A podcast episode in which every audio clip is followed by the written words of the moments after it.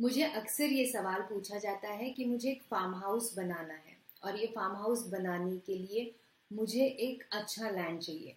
तो मैंने कौन से टाइप का लैंड लेना चाहिए? क्योंकि एग्रीकल्चर नॉन एग्रीकल्चर और नॉन एग्रीकल्चर में भी बहुत अलग अलग तरह के लैंड्स अवेलेबल है।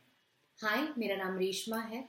मैं रियल इस्टेट में लैंड इन्वेस्टमेंट एक्सपर्ट हूँ। पिछले 12 साल में मैंने 1200 से अधिक लोगों का लैंड लेने का सपना पूरा किया है।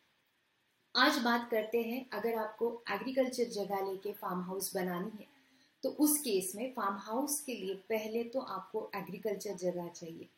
सेकेंडली अगर आपको लगता है कि आपको अच्छा एफ़ एस आई ज़्यादा कंस्ट्रक्शन एरिया चाहिए तो आपको वो एग्रीकल्चर जगह को फार्म हाउस नॉन एग्रीकल्चर जगह में कन्वर्ट करना चाहिए।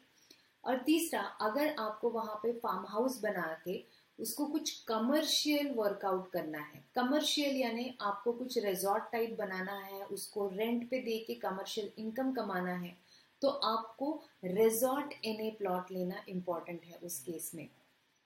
अगर आपके फार्म हाउस रिलेटेड कुछ भी क्वेरीज हो तो do call us on this given number